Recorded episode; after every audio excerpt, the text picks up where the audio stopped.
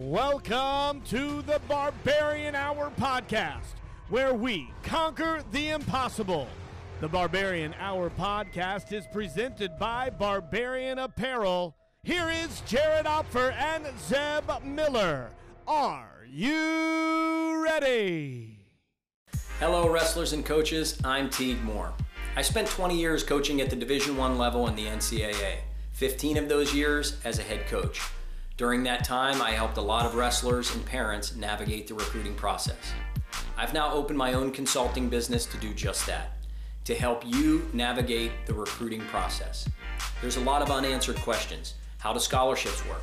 What program would be right for my son? Or better yet, what coach would be right for my wrestler? I can help answer these and many other questions. Feel free to email me or call me at the information listed below, and we can set up your first consultation today. I look forward to working with you and helping you make the right choice. Vanessa Oswald is going to be our guest tonight on the Barbarian Hour. First things first, welcome to the show. How are you doing? I'm good. Thank you for having me. I've been trying to get this uh, connected with you. Uh, we talked last spring. We paired like we talked last year, right when I started the show. We wanted to have you on, and I remember obviously I was talking to uh, Coach Don DeSabato last week. You're the first like kind of badass I saw that was uh, out wrestling in boys meets, and I brought up the Waite tournament. Right? Do you remember what I'm talking about? The Toledo weight tournament. I do. I remember Toledo Waite. It's like this old school. Old and school. You drive like, up like in a the fortress. middle of- Looks like a fortress, right? Yes, it's like an old vintage school. It was my favorite tournament to wrestle in, even though you know didn't have too many wins there, but I still got a few. So I remember it was a Friday night, and you either chin whipped the guy or lat dropped him. And Lat picked- drop probably. it was awesome because, like you said, you wrestled up a weight a lot of the time, didn't you? Yeah, I I kind of refused to cut weight, and because I was so focused on postseason wrestling with the girls, that I was like, I'm not going to cut weight during season and make this whole year miserable. So I just wrestled where I was, and um, yeah, I wrestled 125 and then 130, 135, and 140 my senior year. Wow, wow, that's crazy. And and cutting weight wasn't your thing, but so you know, just to continue the introduction of you, you're you're a senior level athlete. You wrestled in the world class athlete program for the United States Army. Is that correct? Yes, yes, I did. Back in uh, 2010 is when I joined the Army. Um, actually, 2009 started wrestling with them in 2010, and then um, I walked away in 2012. Okay. So you wrestled at the senior level. I mean, I remember you because you went to Mount Vernon, right? Mount Vernon High School. Yes, Are they the Yellow Jackets? What are they? You gotta help me. they're the Yellow Jackets in orange and black. Okay. Yeah, I was just gonna say where. Okay, so Perrysburg is the Yellow Jackets, right? But they're black and they're they're yellow, which kind of makes sense for a Yellow Jacket because it's kind of what It does. are. It does. Listen, this was before my time. so are you an 04 or 05 grad of high school? 05. 05. Okay. Because then I remember you out in Fargo. Yep, I wrestled Okay. out in Fargo. I think we rode in the van together, and I probably made you laugh for a while. Yes, yes, I was probably pulling people's hair out too, like. "Ah." Uh, but it's crazy to think that you know you're one of the pioneers in, in the sport of wrestling, especially girls wrestling, and you've done it at all the levels. Is what's crazy about it, right? You've done it as a competitor in high school, then as a senior level, and now you're coming back and you're giving back, and you're the co-head coach at Olentangy Orange. Did I get the right Olentangy? You did. I know there's like five of them out there. Berlin, There's, Orange, Liberty. There's original like Olentangy Braves. Is Yep, yep. no, I think you got them all. I think I got them all. I mean, and it Mhm. just keeps growing, right? Like it keeps I know. growing. I know. More to come. Well, there's probably yeah, probably more to come. And um, because Jaggers, Jay Jaggers told me he lives in Olentangy Braves. Like his kid right now would uh, go to Oh. Olentangy Braves. So oh, okay. Yeah, that's Yeah. like right down the road, like a mile. that's so crazy that it's all like right there. Um, so you do not live super close. You travel a little bit, right? Oh my gosh, do I travel? Yes. So I live in Mount Vernon and then I work in Mansfield, which is 45 minutes north. And then I drive an hour south to Columbus to coach and then an hour back home to Mount Vernon. Oh my God. That's is that how many days a week is that? Um, I'm at Olentangy Orange coaching at least three to four times a week. And you're the co-head coach with Brian Nicola, is that correct? Yes, that's correct. And who's the head boys coach at Orange? Uh, Scott Tressler. Okay. Because they were just I want to say Orange was just up at that Mommy Bay class. Mommy. mhm, Yep. Yeah, yep. they had a guy in the finals that wrestled He I that? 150 pounder. Pretty Yep. tough. Yep. I mean, yeah, so they're doing the things right there, and it's obviously it's it's something where they're they're growing exponentially exponentially in all those districts. Obviously, Dublin had kind of a similar growth. Um, Hilliard, all the you know the 270 loop around Columbus had that, right? Oh yeah, oh yeah, and we're right there. I mean, um, basically we're on the outskirts of Columbus, and then right north of us is farmland. But it's just like getting so populated. Houses are uh, popping up everywhere. It's crazy. Total explosion. I mean, it has been unbelievable to see the Columbus area grow because I'm in Northeast Ohio, and you know Cleveland was the king forever as far as population and metro area, but man, Columbus is just it is exploding. And then obviously you have the people who love Ohio State, who you know a lot of those people don't leave; they move in the the, the suburb around around there. But okay, give me your journey real quick from oh, 04, 05, You graduate from Mount Vernon High School, right?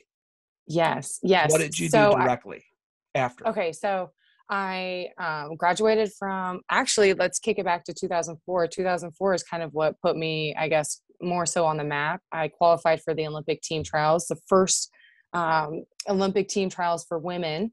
Um, the first Olympics was in 04. So I qualified for that, wrestled in that. Um, went out to the Olympic Training Center in the summer, did a training camp, and then um, that following summer is when I graduated and went out to Fargo, won Fargo. I turned around and my dad and I came back because my mom was deployed at the time. And we came back, packed up all my stuff, and went on a flight out to Colorado. And I moved out to Colorado and trained at the Olympic Training Center.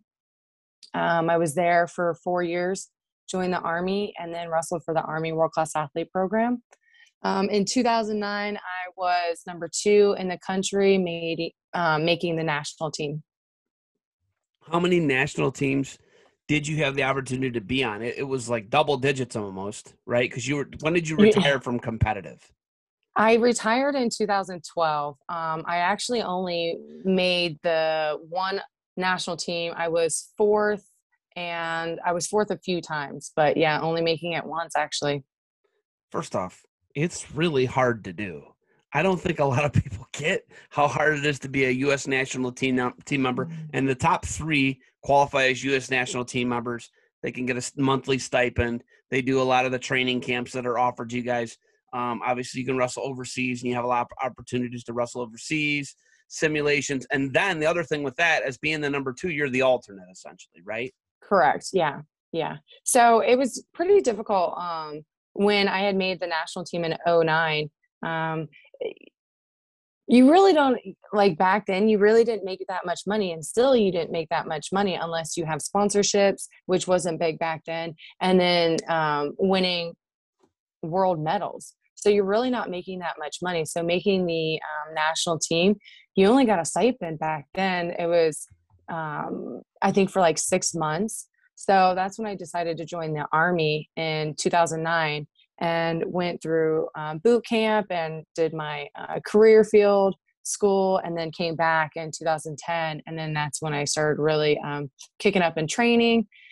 And it came back and i was in the middle of a training camp and got injured and then just kind of um, needed surgery on my hip and prolonged that surgery until i was done in 2012 Did you do any extra damage to your hip? Did you do? Did you Yeah. overcompensate? Did you? Did you have like extra lingering stuff that kind of stuck with that?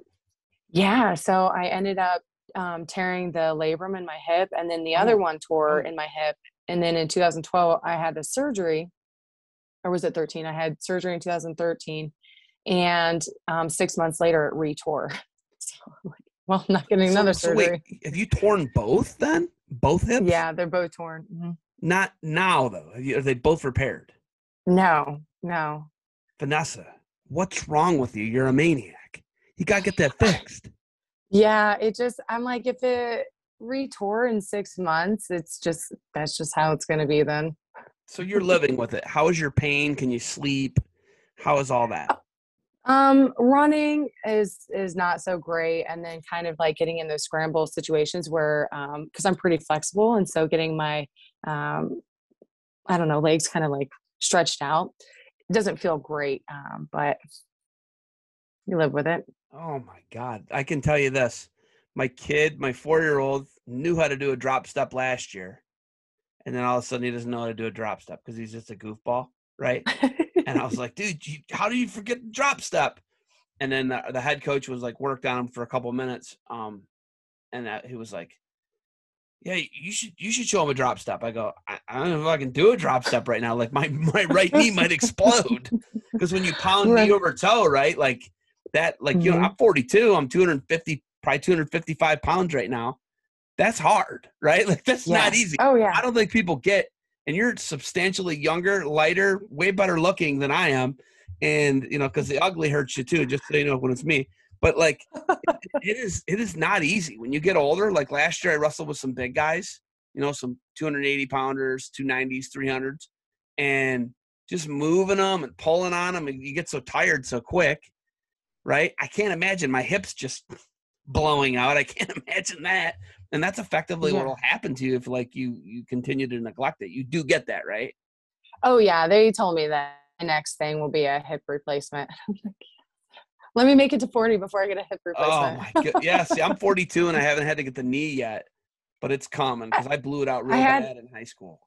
I had surgery on my feet, and so um, on both of my feet, and so like right now to do like a drop step, like to go over top of your toe, like mine doesn't really bend, and so like I catch myself all the time. You like it can fall? be difficult. Yeah. Coach Oswald like, can't do a drop step. You. She can't do a drop step. Kids making fun of you. Yeah. yeah. How are you going to show us how to do it when you can't even do it? Yeah, I mean that's yeah, but like I was like just on the mat and I was like, yeah, I can probably do a drop step. It's just going to hurt real bad tomorrow. I just thought about it. You know, you make trade offs. You know. Uh, so you're the assistant, or I'm sorry, the co-head coach for Olentangy Orange with Brian Nicole. You're the co-head coaches together. Obviously, you're building a monster. I love my guy Rob Gore is constantly in your room, constantly working around you guys because he lives. He is amazing. Right? Yeah, yes, yes, yes. One of our greatest supporters. Like every time I see him, I just have to beeline it to him and just um, thank him. And same with uh, inside the circle. Those guys are oh just amazing. They give the girls so much support. They don't have to, but they do. They kill it, and then I look like a total jerk when I don't go to the girl stuff because I'm going to my nephew stuff or my kid stuff everyone's like, well, why aren't you at the girls' state chip? George Shore. George Shore holds my feet to the fire. I like that. He's like, why, why aren't you at our stuff? And I'm like, I, I got, I got nothing. I got the kid. Uh, I can't miss their stuff. And which you're probably like, yeah, a great excuse. But the moment I do get a free moment and I can go to one of those, I'm going to go to it. I'm going to go to it. Obviously, the OHSAA state tournament, that's like the big motivation for having you on is you're sanctioned, right? You're yeah, sanctioned. Uh, next year next year we will have a tournament. Obviously not this year, but we could have you know another groundbreaking year like last year. We had Olivia Shore was the first state placer in OHSAA boys state championship history at 106 pounds. She took sixth place. I videoed all the matches. Love the old man. I love his crazy outfits. Um, I Olivia like is amazing. She's just a phenomenal athlete. She's a killer. Mm-hmm she's a killer. She's a big move. Per, they're the, all the shores are. All the shores are inside trippers. They're they'll chin whip you. They'll headlock you. They'll they'll do a lat drop, an arm spin. They do all this crazy stuff, but they go hard and they go for broke. And I, I appreciate that about them. I like that. Oh, she grinds. I have mad respect for her. She just grinds and she hangs in there. And um, she, you know, she's one of the best females to come out of Ohio. Yeah, she is at Tiffin now, right?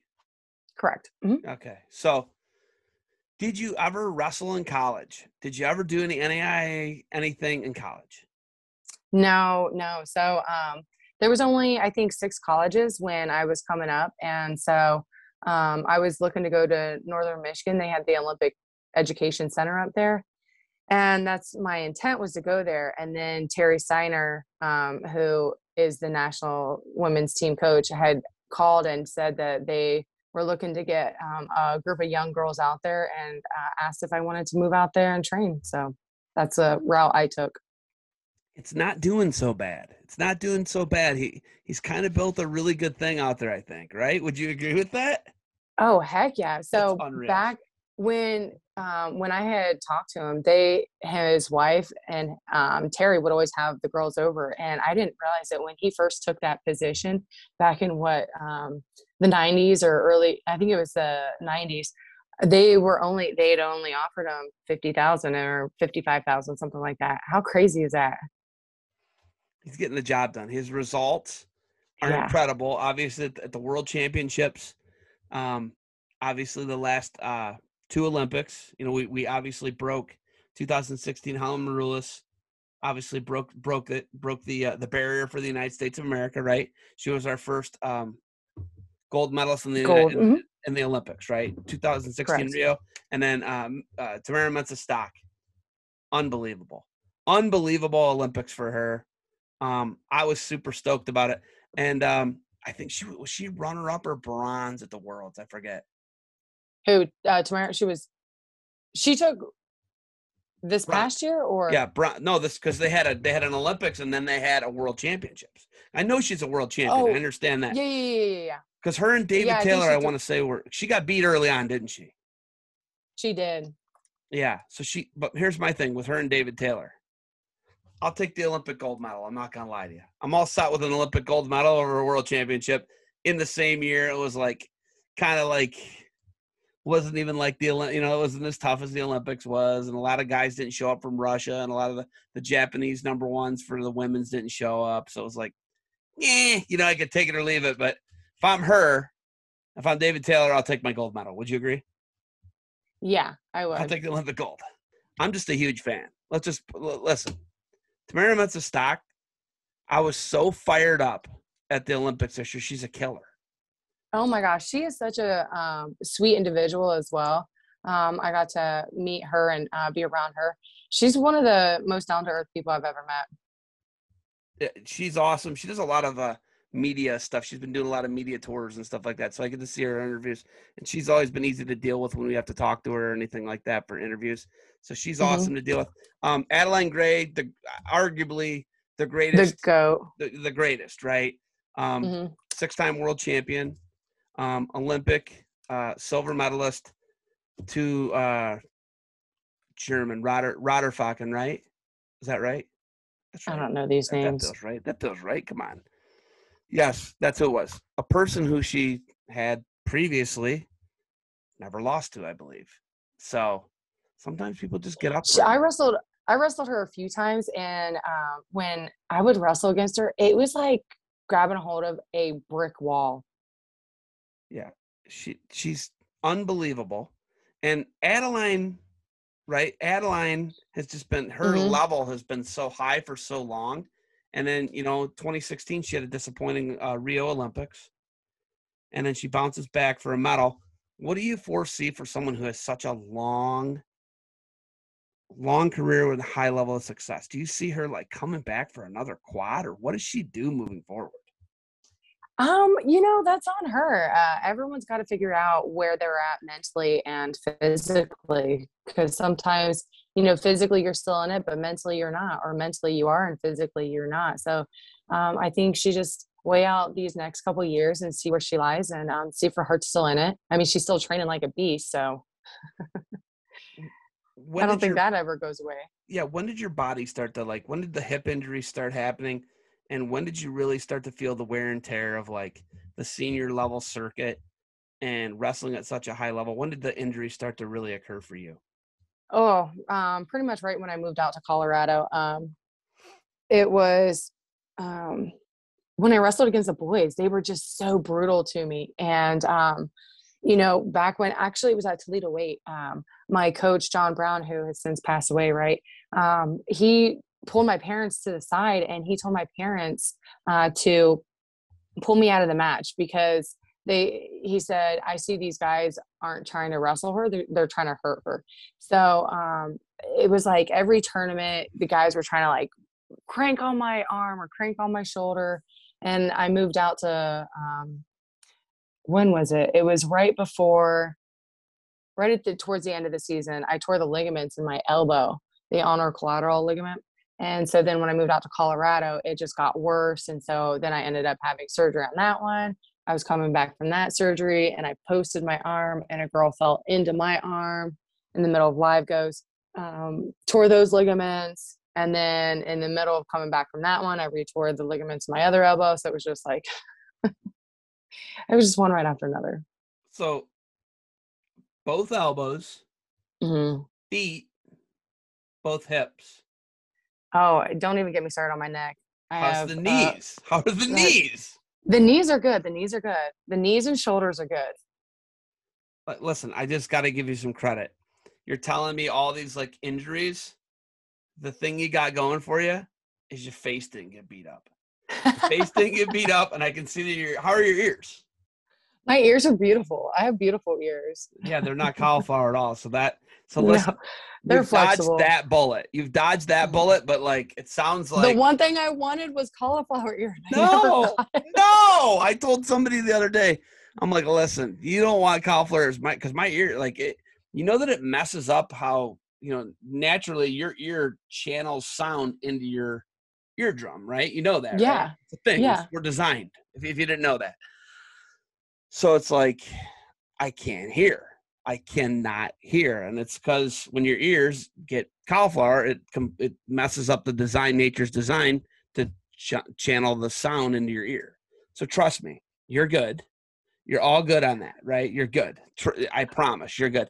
So okay, so the injury started early on, right? Because you wrestled so oh, hard, yeah. it, it, it was like it carried over from the end of high school to when you started. Well, you're doing like two a days, and you're just going full throttle um, through training constantly. And then you know you go into training camps and it's three a days and really you only get a break at maybe uh, christmas. We got a week or two off but then that's like in the height of our training so you got to get back. And summer you would maybe get to take a week or two off but um, it was just year round just grinding. Any stitches in the face. No no stitches. you are listen to me you are doing something right to hurt all your other joints and not your face. I don't know what you're doing, but but keep keep it up for now. Hopefully, we don't need a hip replacement before 40. But I know that, I never amazing. like lost any of my teeth either because some people will chip their teeth or they got beautiful yeah, teeth. Never broke my nose. Your ears, you got a normal. I mean, good, good. listen, you don't want to be all beat up, and it sucks. Trust me, it's not fun. My I got a deviated septum, and it's the worst. You oh, snore. Oh, it's terrible. But mm. ears are all beat up, and you got you, you got something right. But the hip thing, the hip thing is, my dad had his hip replaced, and he needs his knee replaced. And he said, the, uh, "Here's the biggest thing I've heard from people. Um, you know, all, all joint replacement people. I can't believe I waited as long as I did."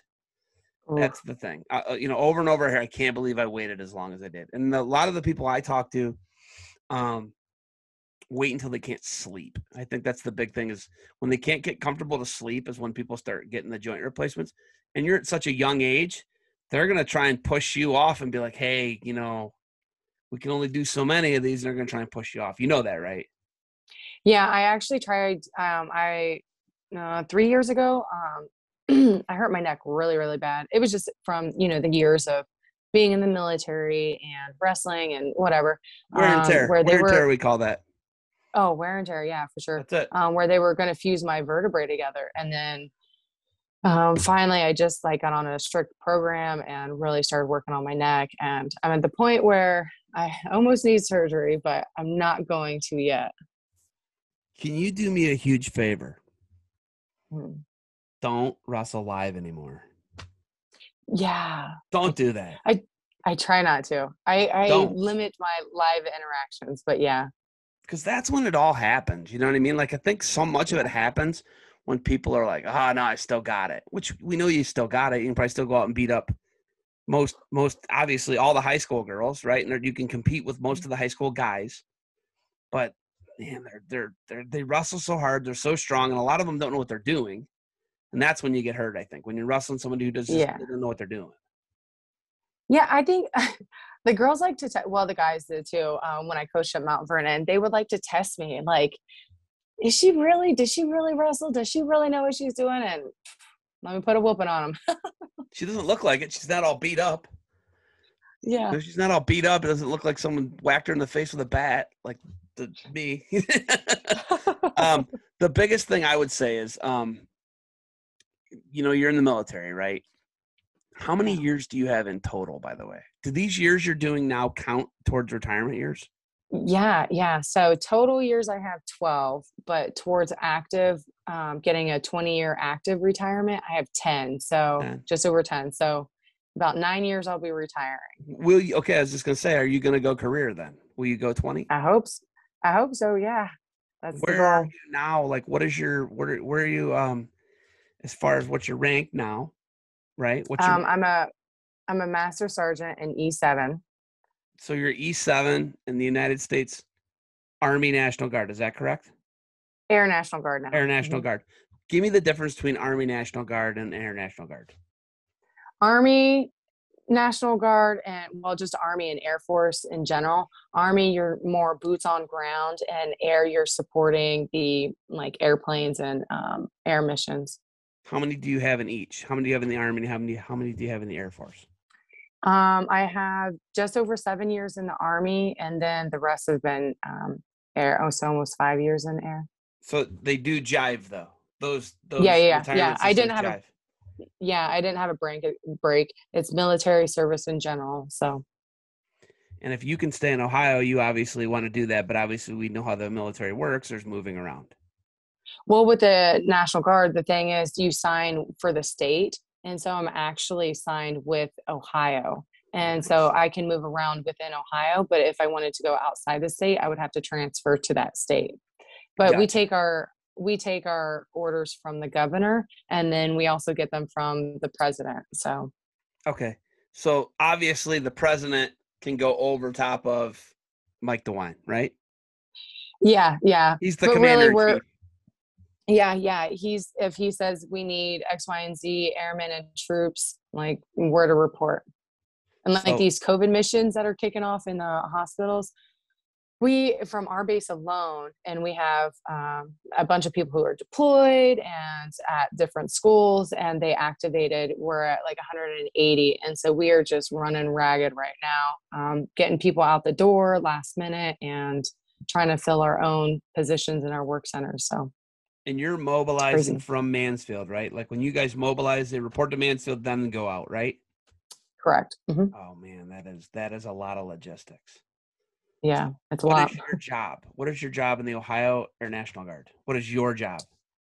I pay people. I work in finance, so um, I'm running everyone's uh, pays. So when they travel or um, they go in active on active tours or inactive mileage, tours, mileage per diem, deployment pay, uh, whatever. You got it. Because deployment pay is different than uh, active duty pay, right? They're totally different, right? Yeah, yeah, um, they're about the same. Um, you have different entitlements though and benefits, but yeah, it's the same. Depending on your Mhm. rank too. Your rank is a- Correct, obviously part of yep. that. And then you get see because I do I I teach a career class called career based intervention, and then I teach career exploration, and we bring the United States Navy in, and um, you know they talk about the housing allowance, they talk about how the cost of living obviously is different in San Diego compared to what it is in Mansfield, right? And he talks about what they get um, if they live on base, and they go through Mhm. all of how your all your medicals paid for. So all your surgeries have probably been paid for um, by the Army, Army and or Air National Guard, right? Like you have fabulous health insurance, some of the best benefits, and then you're in Veterans Affairs VA, right? Yeah, So there's all that, and then you'll get that after at the end of your 20, you'll be in the Veterans Affairs, is where you'll get your hips replaced. Hopefully not not in the next nine years, right? But that's what you'll next do, 20 surgeries I need. Yes, next 20 surgeries you need, you'll do that through Veterans Affairs. Mm-hmm. Yep. Yeah. So so we bring them in and we talk about these types of things and, and kind of tr- tr- trying to prepare kids, you know. And do you have a four year degree or do you have a master's degree? Like what what degrees and what benefits have you gotten through through the Army and Air National Guard?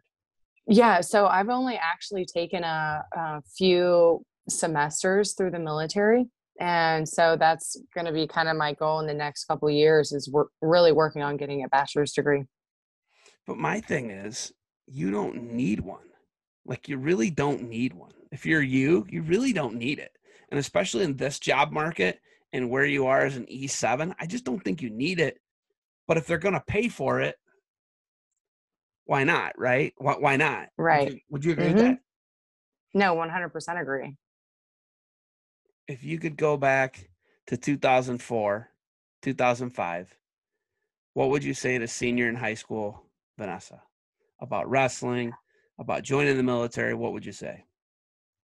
Um, oh, I don't know because my path that got me here got me here. So, and I'm doing pretty well. I, I think it would be one thing if I wasn't doing well, but I'm doing well for myself. And, um, but I kind of wish I would have focused more on um, going to school and um, going to a college to first start out. But it's been a, an amazing journey in itself and really forced myself to grow up and um, uh, did a lot of a lot of bumps in the roads, but I, I'm here and I'm doing well. So the Ohio Coaches Association, you're on. You're you're a. Uh, what is your actual title in the Ohio Coaches Association? So, in the Ohio High School Wrestling Coaches Association, I'm the girls representative. Uh, I came on board uh, really uh, three years ago when we first started with the girls state tournament, and then I became a board member um, in the past year. So, talk about the process. You know, Dom, uh, Dom DeSabato really walked through it because he's a past president, and you know they do these like two year cycles for different offices, Correct. right? Mm-hmm. And he cycled off, but he, you know, he was he you know he talked about the girls state tournament and how excited he was about it and how fired up he got i don't know if you got to watch the show but the sabatos are unique individuals to say the least mm. right they're colorful, yes um, but they're honest and they're, they're fighters right and they, and they won't take no for an answer and he's a pretty tenacious guy but talk about the process for you vanessa at least getting ohio sanctioned and what your role was obviously we know you were mm. a pioneer and just a badass for lack of a better term, right? I mean, you were rolling. Uh, you're you're the first real like high level girl I saw wrestle. I remember it oh, like it was, like it was yesterday in Waite's gym, right? So besides that, pioneering the sport as a competitor, you know, and then being a, a senior level athlete, wrestling in WCAP, what was the process like for you over the years to get it sanctioned in Ohio to have girls wrestling sanctioned? Yeah. So um, when I first moved back, uh, I just started coaching at the high school, right? And um, I wanted to kind of get a feel for where we were at with girls wrestling. And it was, I think it was in um, 2009, no, 2008 or 18, geez, um, 2018 some of the parents had said there was going to be a vote with OHSAA on girls wrestling. So I reached out to OHSAA and said, hey, um, any feedback or any input that I can give into this, please let me know. And they emailed me back and was like, there's no vote. You have to go through the Coaches Association for any kind of sanctioning request. So I was like, Coaches Association. And I was like, I know the president, Don DeSabato. Like, he coached against me. I know him really well. And so I reached out to him and I was like, hey, what can we do? and then that in 2019 in the spring we met with um, some other coaches and parents uh, to really see about growing girls wrestling and the possibility of a girls state tournament and that's when uh, it was announced in 2019 that there would be a 2020 uh, girls state tournament okay what do you think the biggest obstacle was for you was there a person was there some old curmudgeon mm. old good old boy? Was there was it the OHSAA? What was the biggest obstacle for you? Obviously, when you just said it, you're like, oh, the coaches association. Well, yeah, I know the Sabato. What was the obstacle for you that, that kind of once you're like, oh, once we get over this, we're gonna get this done? What's the obstacle that was kind of stuck out to you? Um, so as soon as um, that initial email that I had sent, they had sent this packet and it was all this criteria that we needed to meet. And it on there, we met everything except for three years. So right then that was the obstacle. Um, solidifying those three years, like making sure we benchmark those three years. So that's what I said. That's my goal, three years, and that's my goal to get girls wrestling sanctioned. And so um, it wasn't a particular person. I think COVID didn't help, and then getting a new executive director and them just trying to keep sports alive in OHSAA. Um, that was pretty difficult, uh, but you know they they sat with us they met with us we were requesting meetings almost every month um, this past summer every month they met with us and it was like more people from um, ohsa would sit in on these meetings just because everyone wanted clarity on where we were at how what the logistics are what's the financials so um, I wouldn't say a particular person. It was that packet, that three year packet, or that three year um, requirement that we were lacking on but everything else we hit it. So it really helped that we made sure that the girls were OHSAA athletes. Um, when we met with them this past summer for the first time with Doug Ute, um, he didn't even realize that they were OHSAA athletes. That that was our requirement. Wow. Um, so it, it was very, uh, it was a great meeting. And right from the get go, Doug Ute was um, all hands on board, wanting more and more information. From the start, Tyler Brooks has been a godsend. Like he has been amazing. We would not be where we were at if Tyler wasn't so supportive of girls wrestling. We would say, we need these rule changes. He was on it. He would email us that next day with the um, rule changes and what do we think? When you think about it, California and New Jersey were the two big ones for me, right? Once mm-hmm. were you guys working in conjunction with those states? Were you communicating with other people in those states that had already sanctioned girls wrestling? Yeah, we've been um, working with a lot of different states and um, wrestling wrestle like a girl because they are kind of like the hub for sanctioning girls wrestling, and so it was getting kind of their input. What were other states doing? And um, you know, we kind of mirrored off of Michigan, off of California, kind of took what they did and see how it best fit with Ohio. Not not that it's the right way to go, but um, we're we're trying. We're we're putting plans in place and we're taking steps forward. You know, we might have to take a step back, but we're taking 20 steps forward every single time. I love it. When I heard about it, I was so fired up. And then they did they did boys volleyball, I believe, right? Yes, boys volleyball. They said we're has been trying to get sanctioned for like 30 years. Oh are you serious?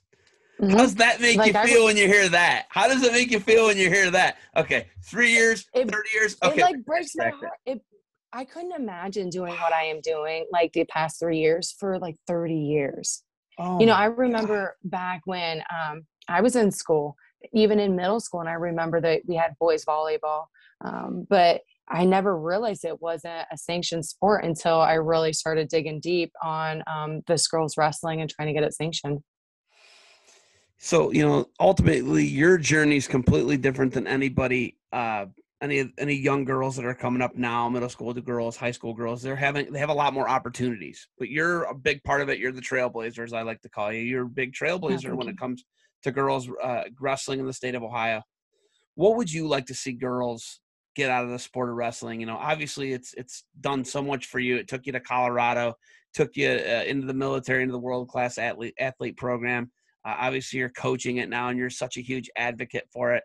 What would you like to see girls get out of wrestling and the sport of wrestling? Like what, what compared maybe to your experience? Um, honestly, it's the brotherhood and sisterhood of it. Wherever I go, um, you know, you say you're a wrestler and you uh, instantly have that connection and that bond with someone. Um, I can tell you, I'm still best friends with um, all the teammates that I've had, guys and girls. Uh, it's just, something you you don't get in other sports. Okay, that's what big, I that's. Yeah, that's that's like one of the biggest things like that, that I take away that and just how disciplined you are. I went into the army and I was just like, is this really like people think this is difficult? Like it was so easy compared to, you know, your day in day out of wrestling practices. How old were you when you went to your first boot camp? Uh, I had just turned 23. So it was probably really easy for you. Oh yeah, I was at the peak of my training. Uh, you're doing, and then I came out and I gained cog, cog climbs. It was probably nothing for you. Oh yeah, I came out of um, once I did my school. for the army. I came out and I gained 15 pounds. Really? Yeah, I, it was bad. yeah. Wow. How'd you feel? Um, I felt big for myself. Feel sluggish? yeah, I just it took me a while to get back into it. I felt very out of shape. You know, you go from sea level to Colorado, which is a high elevation, and out of shape. well, yeah. I, listen, anything in Colorado, you know, obviously the air is thinner, right? You're not getting as much oxygen to your blood. So it's yeah. like it's harder to do stuff. You're winded easier. That oh, Manitou oh, yeah. incline, oh my God. Did you that was our Saturday morning workout for years. And it was really crappy then. They've redone it now and it's like oh, really oh, yeah. nice. Right? I don't know if you've been out there recently in the last couple I years. haven't I haven't gone on it since they've redone it. Oh, I did. I'm like, I, am going, I'm going to, I'm going to, and then I'm like, eh, they, there's there's the plates on the steps. They count the steps every like 50 steps. I want to say. I'm like, this is like, yeah, this isn't what it was. I went on it when it was like washed out one time and all beat up and like bars sticking out and yeah, stopped. And my wife tried to turn around, and I like Jedi mind tricked her. We were going to visit Dustin Kilgore, and I was like, she's because there's the dive out. There's like the halfway point where you can dive out and kind of wind down the mountain. And yeah. we got there, and she's like, I was like probably 20 or 30 stops up up from her, right? And I was like, she's like, Can you give me the car keys? And we had just driven from uh driven from uh Salt Lake City. So we were in the car for nine hours or whatever, right? Oh my gosh. So we were going to the, the Olympic Training Center to see Kilgore and he lived with Jon Reader. And I was like, All right, let me walk these keys back down to you. I'm sure Kilgore's not gonna say a word to you about it. she's like, "Oh, I'm doing it! I'm doing it! That's it! I'm doing it!" And they're like, all it took. All it took for Kilgore to, uh, you know, mess with her and say mean stuff to her about how she's not tough enough to do it, and you know, and that was it. And she snapped, and we did it. oh, that's awesome! I had a um, Ohio buddy of mine. Um, I don't know if you remember the name Tommy Cunningham. He wrestled for Groveport Madison. Um, the Groveport Madison, the Groveport Madison, where Mark Neiman's from, the Mighty Cruiser. Yes, I know who he is. So, anyways, he was a um, fighter pilot in the Air Force, and so um, he would call me up. He's like, "Hey, Ness, I'm coming into Colorado Springs tonight. We're doing flying missions. Can you meet up?" yeah, we would meet up, and we would have a good old time. And then the, always the next day, he was like, "Hey, you want to go do the incline?" No. No. No, it's my punishment. No, I don't want to do that. But we always did. We always did. Mm-hmm. Ugh. Ugh. Yeah, I did it. Oh, last time I did it, Dustin Kilgore and I went over to give defense soap to Lindland. We went to Lindland's house, and Lindland fed me like eight, mm, eight or nine uh, IPAs and I went and did the the uh, the Manitou incline the mm. next day. And Kilgore's like, mm. dude, you got to go at like 5 a.m. or you're not going to find parking. Yep. He wasn't wrong. He wasn't wrong at all. And somebody actually pulled out right as I was on my like third lap because you got to drive up to it, right? And yeah. The streets are lined, and then the parking lot, the last parking lot spot got taken, and then somehow I found a spot. All the spots were filled up because now you got a shuttle to it. Did you? Yeah, yeah. You got to. Yeah, you got to pay, and you. Mm-hmm. Yeah, it sucks. So I shuttled to it. I got the last spot at the shuttle, and I was up it. And you know, of course, we had to have like uh, Taco John's or whatever it's called. After Lindland fed me nine beers, it's not the optimal. Ooh. It's not the optimal night before meal for doing the incline. I just, if you don't know that, I want you to know it now. Okay. Um. Yeah, I just assumed that. Yeah. Mm-hmm. so I, I, probably was in that for a, a time or two. you, know what I'm talking about? Then it was horrible. Yes. Like, oh my god! Yes. I'm 40 years old doing it too. I'm like, because you know, it was two years ago, and I was like, oh my, god, what was I thinking? And mm-hmm. it ended up being good. That's a cool experience, but I, I know my wife will never do it again my wife was like, "This is yeah," because you know, like especially I'm still trying to build up the courage to do it again. Uh but like you did it so many times, you probably did it hundred times. I mean, why? You know, why? Why? Why exactly? why? I mean, you can see the Great Plains. Okay, whatever. Because that's all you can see from that side. That view, you're looking out on the Great Right. Plains. There's not even any mountains that you can really see. It's it's because you're looking east. So, um, oh, I just I love talking old school stuff. Rabbit holes. it's like awesome. I love. I it's like uh, it's. but What is your best memory from like living in the Springs? Because that place has changed a lot too, right? That's changed Oh, yeah. a lot. What What is your fondest memory of being out in Colorado and kind of being in that? Because USA Wrestling's uh, office headquarters are in the Springs, and then obviously the Olympic Training Center. It's different now because everything's COVID, right? When we talk about this, Mhm. everything's COVID. I don't think they got a lot. They don't have anybody training on campus really and then they had that that uh that uh U18 they were bringing juniors out and training them because it was Kevin Jackson's job. Now there's not really anybody out there training because of COVID. What's your fondest memory of being out there? Uh, my fondest memory is um, we would wake up and we would do uh, runs on Saturday mornings. And so we would run. There was a Memorial Park, it's like right down the way. And I was always like one of the last ones because I'm horrible at running. And um, I really focus on running. So this one time, I ended up being, we would run, run to the lake and we would do two laps around the lake and then we would come back. And one of the coaches, um, Izzy, he was just like, are you finished? I was like, that was the second one done. I was like, yes, I swear I did. You shortcut I- it, didn't you? You sure you Yes. cheated, didn't you, Oswald? Didn't you? Cheated. No, I I ran so hard. Like I really understood how to run at that point because before I didn't. so I really got it. And then we would go to the pool and we would swim in the Olympic size pool.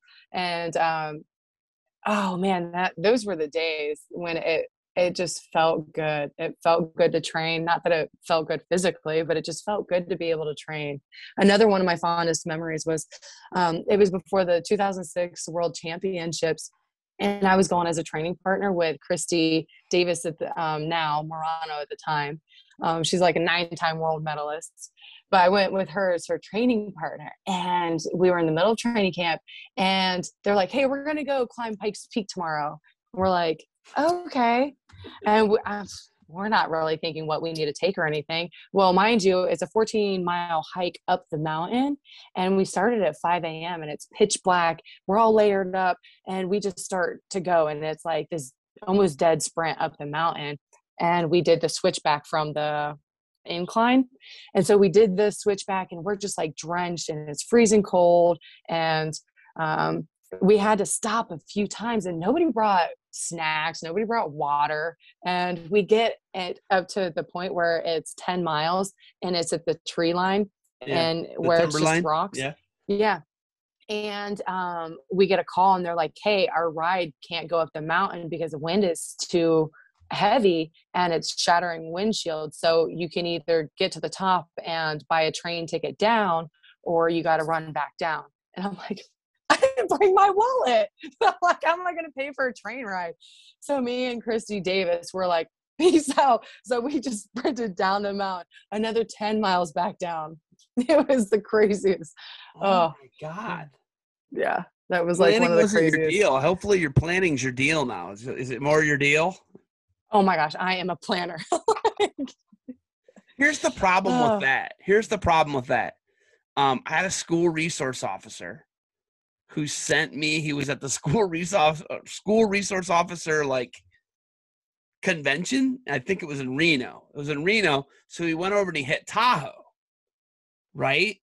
Well, this is a guy who lives in like Willoughby or East Lake or wherever he lives. Right yeah. and you know he lives in the East Cleveland essentially, right? The suburb of East East Cleveland suburbs. He did like this hidden waterfall, and he's up in the Sierra Nevadas. Okay, you're an Olympic athlete, right? Like you're Yeah.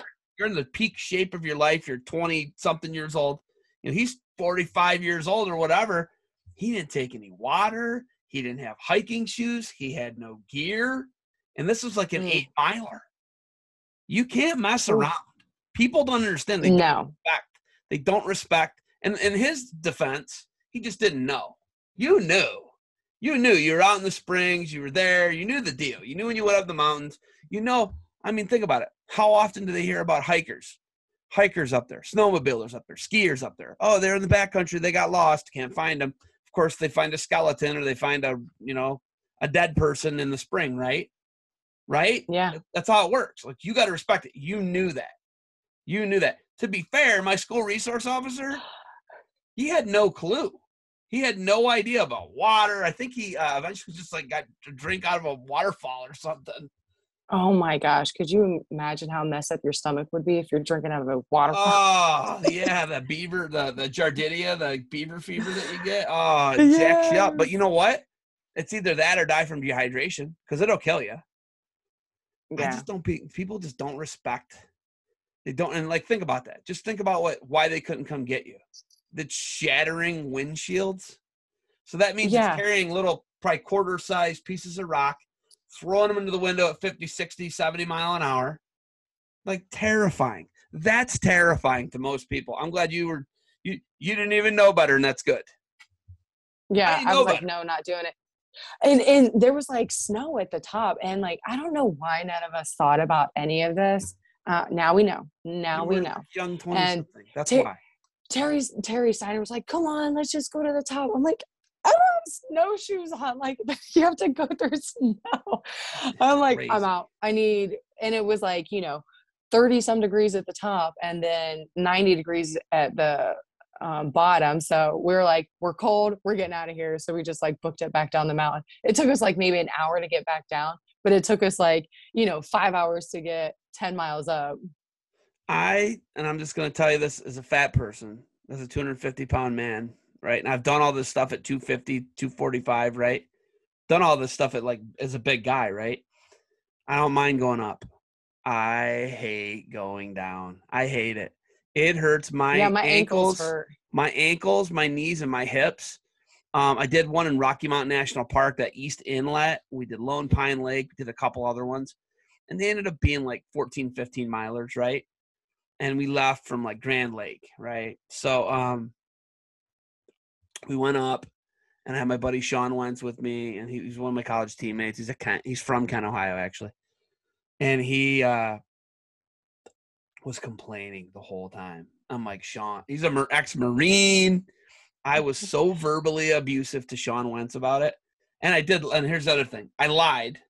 I was like, oh, it's like six miles up, five miles up. It's nothing. you only gain like three or four thousand feet. Not a big deal. It ended up being by the end of it a five thousand, a five thousand feet uh, uh, elevation gain. Ended up being about a sixteen miler because we went past Lone Pine Lake Oh my gosh. And it- like knowingly, I'm telling you, I'm admitting that I was lying to him. And his biggest thing was, and here's this is bad on me. He'd had open heart surgery and he'd never done any like major cardio since. So now you think I'm a bad person. Now I'm a bad guy. Now Vanessa's gonna hang up. She's gonna hang. Up. She's done. This is over. This podcast is over. Barbarian I'm just gonna- do it anymore. Zeb's trying to murder his friends on the mountain. Yeah, and eh, anytime if we do a hike together, I'm definitely going to research that hike before we do First it. off, you're in amazing shape and you're not gonna have any problem hiking with me. Let's just get that out of the way. And Sean's here's the thing about it. Sean, he owned his own CrossFit gym in Longmont. Yeah, he owned his own CrossFit gym in Longmont, and he owns a, uh he owns a, a nonprofit called Warrior Saber, and they do uh, their big thing is how veterans acclimate back to regular society. That's they're they're recognizing how active and reserve members in all branches acclimate back to being productive individuals because that, that's a big thing with veterans. I don't I don't think we uh, yeah, treat our going back to very well civilian world. Mhm. it's really hard. It's a hard transition for um for people who've deployed and and um people. My girls that I coach, they tell me I'm like a drill sergeant on them all the time. Yeah, well, I mean, it's it's that's what your deal is, though. It's kind of like what you're Yeah, you've been indoctrinated in that for for. I mean, you're 12 years into retirement. I mean, 10 years into retirement, but 12 years actually, right? yeah, twelve that's- years total. Yeah, 12 years total, but 10 years retirement. Can you try and Mm-hmm. find those two years? Can you kind of kind of try and finagle those or something? no, No, No. that's how it is. It's in the books, No. huh? No. Yep. I got about nine years till I retire. I'm good with that. Good for you. You'll probably buy a business or do something or do finance or have an MBA by then and be the CEO of a company, hopefully.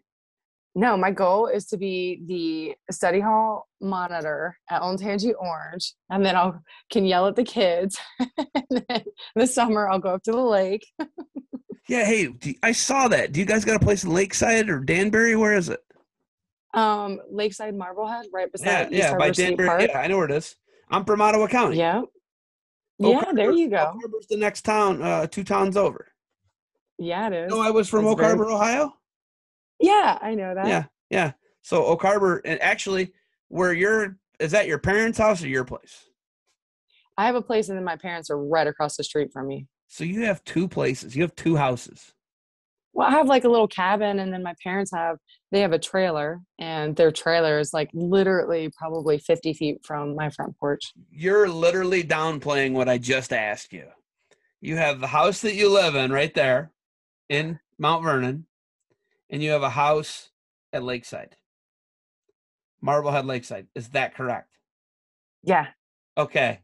That th- you, gave me like a lawyer answer. well, kind of. No, it's a cabin. Not really. It's a house. It's a It's, domicile. it's just it's, it's just a little cabin. I just rent it, okay. and I got a little a little cruise around on my golf cart. I'm cool in the summer. Uh, Well, it sounds like a good time. Yeah, because it's fun there, but it's really fun when you're 20 something fun. And I think it's fun again then when you, you're like get old like me. So you're in a, do you go to Put in Bay at all? Um, I I went once last year, maybe once a year I go, but not really. Like my thing is we stay in the park because it's like I'm the young one in the park and like everyone is retired and Yeah. uh, I just have a good time with everyone. La- this past this past young summer we um organized a uh, summer or beer Olympics. Oh, Huh. It was so funny to watch like 70 year old people chug some beer. Uh, and then do, do silly things, right? Yeah, it was If pretty it's the fun. Bear Olympics, I know how that, what that entails. Ridiculous games that test your balance when you're drunk. Okay. I got it. Okay. so much ultimately- fun.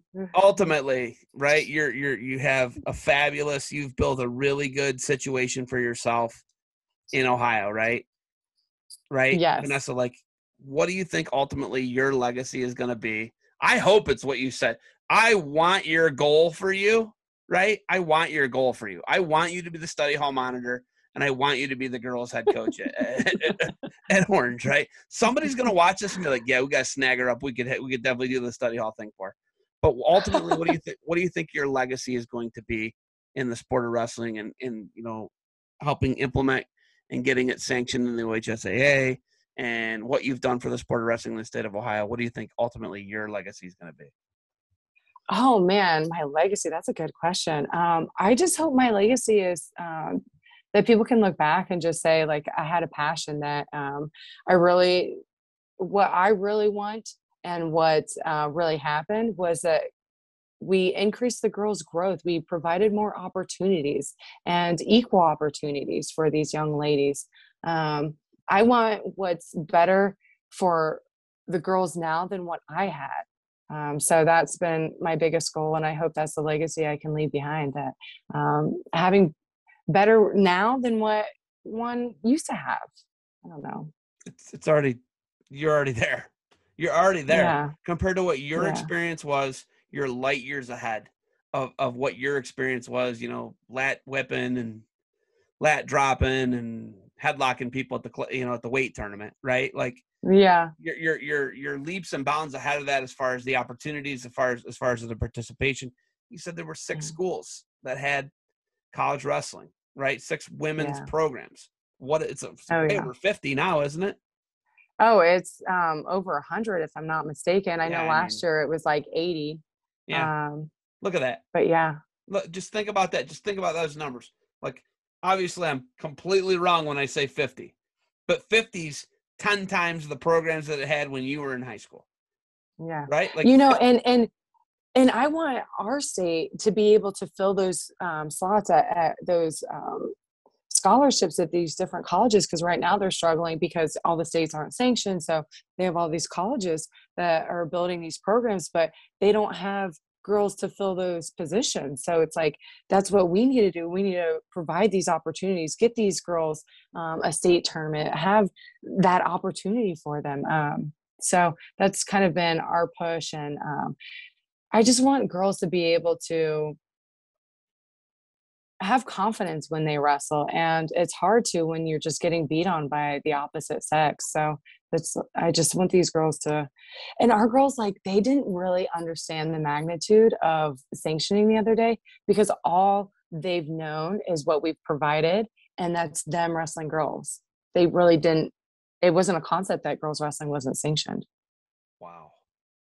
Mhm. Wow, that's that's wild when you say it when you put it like that. They didn't even they didn't even know that they weren't a sanctioned OHSAA sport. They thought because you'd provided them with so many opportunities to wrestle other girls that it was just a thing. They just thought it was a thing, didn't they? Mhm. Wow.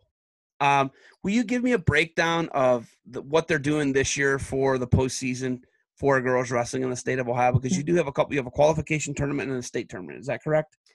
Yeah, so we have four districts. We've broken down by county, kind of trying to um, spread it out by the number of girls in that county. So it's split into four districts, and then um, the top four will advance to the state tournament. So then we'll have um, a 16 person bracket at the state tournament. Um, state tournament will be the um, Saturday and Sunday. So I want to say the district that he couldn't remember last week was Lutheran West. Yeah, Lutheran Right. West, Marysville. Um, My guy Sean Andrews, Yep, um, Harrison, and then Olentangy Orange. Olentangy Orange. Okay, Mm-hmm. so that that's awesome, and you know that's an opportunity. I like that they do the uh the corners at least. I like that Cincinnati has one, and I like that Cleveland has one. We're at our hour. Do you got a little overtime for me? You got a little bit of overtime? Yeah, I might. Um, do you mind if I unplug my headphones so I can You charge do my you. phone? You do you. Give me a little bit of overtime though, okay? Yeah. Can you still hear me? Okay. I can hear you fine, just fine. Okay. but I like that they're able to go corner to corner, obvi- obviously in the big population centers. And then we already talked about it. Um, you know, Columbus is exploding, right? They're Yeah. they're, uh, they're exploding and- and having two districts within striking distance distance there, and with the growth of girls wrestling in the Central Ohio area, that's huge. Toledo people are going to have to travel, and the people in, down in the Athens area are always going to have to travel because they're just never going to have district and regional stuff there because it, the population doesn't doesn't uh doesn't call for it and that's just those are simple that's simple logistics with that right yeah. so i'm glad that they they they were able to get it in the the, the strongholds in the population areas where you're going to get more opportunities for more people to travel less right Yeah. do we know where the OHSAA state girls tournament will be? Will it be at Covelli? Will it be at Schottenstein? Do we know any of those specifics yet for 2023? No, it's still trying to be figured out right now. Um, and I don't even know if um, I'll be in those conversations really. But what had been discussed is um, possibly keeping it separate for um, from the boys. This um, Schottenstein, they have it down, you know, minute by minute, what match is where. Um, it also puts a strain on coaches um, right now. You know, if they have the girls and the boys competing at the same time, they're going to be, you know, running all over the place. So um, I like the idea of keeping it separate right now. That's just me, but um, we're all entitled to our opinions, right? Because we're really able to showcase the girls. Um, we want them to have, like, I want them to have a magical moment. So I think um, hopefully we can get in the Covelli Center. I think that would be pretty uh, awesome. Tom Ryan and Ohio State Wrestling has just been the greatest advocates and supporters for us. Um, you know, we ask, hey, can we have a practice in your room? And they're like, come on in.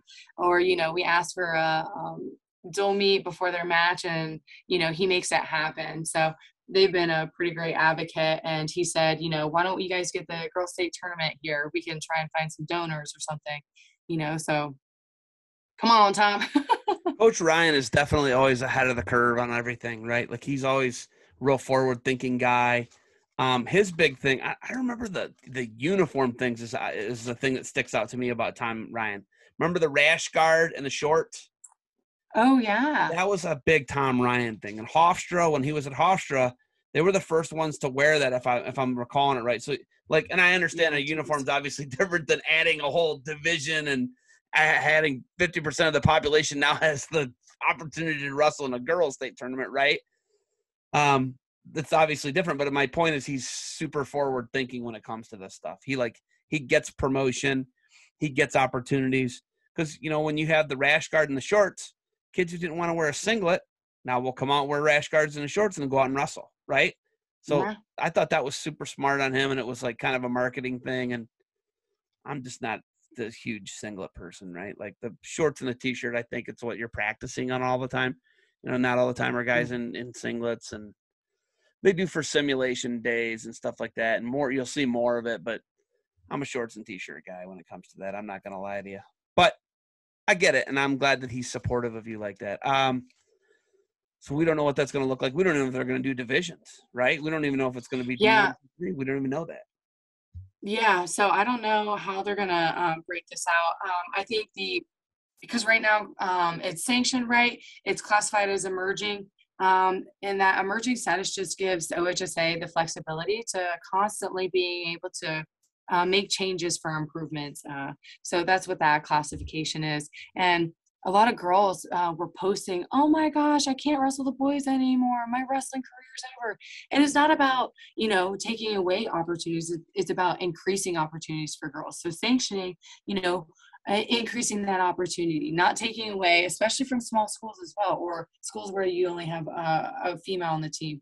Um, you know, there's talks of you know a girl having to pick a postseason um, kind of like um, golf, where the girl can um, choose whether she does the girls or the boys side. So, kind of being flexible with that, but still having guidelines and starting to build on that and, and what that looks like. Is it going to be um, sectionals next year, or is it going to be divisions? Uh, how, how we break that out, or how OHSAA breaks out, I should say. Um, more to come. I'm just pumped. I'm pumped about the opportunities. I'm pumped that more people can be involved in the great sport of wrestling. I'm pumped that people don't have to get crushed by a dude and get their shoulder blown out or their knee blown out. Right. Yeah. I, I, I like that. Like you're saying, there's always guys are always trying to hurt you. It, it happened quite frequently more than it should have um, uh, so that's why i just don't because so many of these girls after wrestling the boys for so long you know they're having to have shoulder surgery or whatever um, there's no reason why we should have to go head to head against a guy especially the girls that are like 170 come on Yeah, I mean it's it's it's so unfair, like you're saying, and I'm glad you're an Mm-hmm. advocate of, and that you really you you experienced it. You know, you know what that's like to have a dude trying i felt it yeah. trying to murder you, right? Like trying to blow your shoulder out or you know break your neck. It's not cool. It's not okay, Yeah. right? So I think Yeah, that, exactly. that I think that that will draw more people, right? I mean, because there's always that anxiety, right? There's anxiety both ways, though. That's the thing. It's not just the girl who has the anxiety about wrestling a guy who's much stronger than her. It's both ways. You understand that, right? Yeah. Yeah, and that's what like COVID it kicked off and this guy um they were going down, I don't know, their rabbit holes of past times and he messaged me and told me like I'm the reason for his depression and this and that because he had to wrestle a girl and like yeah, it's a no win for you. Uh, like I, Yeah. I wanted the opportunity to wrestle though too, you know? Like Wow. Wow. That went really. That happened. yeah. I'm sorry to hear that. That you know I mean? That that's that's And he got pretty aggressive with me. He like was swearing at me. And I'm like, I'm I'm trying to grow girls wrestling to make it to where they don't have to wrestle the boys. I, I don't know what you want me to do, man. That wow. Wow. And you're chill too. You're pretty mm. chill. I guess, you know, obviously when it gets into like a combative situation and you're fired up, yeah, right. Things can mm. change. But Yeah. for the most part, you're approachable. You're a nice person. You obviously care about kids. I mean, wow, you're not you're not the person I'd be coming at. I'm just gonna I'm not gonna lie to you. I- Like you're not the bullseye, whether you kicked my butt in high school or not. Um, you're not it. Yeah. You know what I mean? I'm like, just- okay. I'm like, well, I, I'm hoping to provide an opportunity for your daughter then, bud. There you go. Uh, we have some really good young talent. I think, obviously, we talked about Olivia Shore. She's really good. I think she's someone that you'll see on future new U.S. national teams. I think she's that good. Layla Castro, she graduated a few years ago. Stud. Okay. Taryn Martin, stud. Grace Jones. These girls, like, as the years go on, like, so as we build, and right now we have studs coming through as well. As the years build on, the girls' talent is just going to continuously get better, just like at the senior level, you know. Um, the team that we have now, the best team we've ever had, but it's it's because it's been building. Yeah. You know, it's just going to get better. Yeah, like Lyric Hetzer though, total showstopper, big time. Um, she does like a Torella cross body ride, like a like a Shala's cradle, a spladle from top. She'll take the boys down, and then she will throw a boot in, and she spladles them, like a Shala's cradle, uh, like a Torella cross body, and like none none of them. That's just like, boom. She hits it so quick. She just won Tulsa that Flow Wrestling did a feature on her. She's the real deal, and like obviously we've known about her for years, right? Because she's really good. Yeah. I mean, the future is really bright. Uh, I the one you didn't even know, Talia Guntram. When you see Talia Guntram, you're gonna be like, okay, she's the real deal. She's the real deal, and I think she's like a person that could be all state in a, like four sports. So you know that we're we're gonna see if there's that opportunity, right? Like, can they do multiple Yeah. sports, right? And if she goes to a small school, maybe but you know that's so far in the future it's hard to say but Chloe Deerwester is going to be Chloe one to watch is- out for she's the chin whipper. this year. she's the chin whipper right? Yeah, she'll chin whip you i'm just gonna hey Um, listen if you want the she's Josie Davis she's- is a chin whipper too. yeah. Um Mhm. chloe deerwester is a junkyard dog. Harrison, harrison is she a sophomore?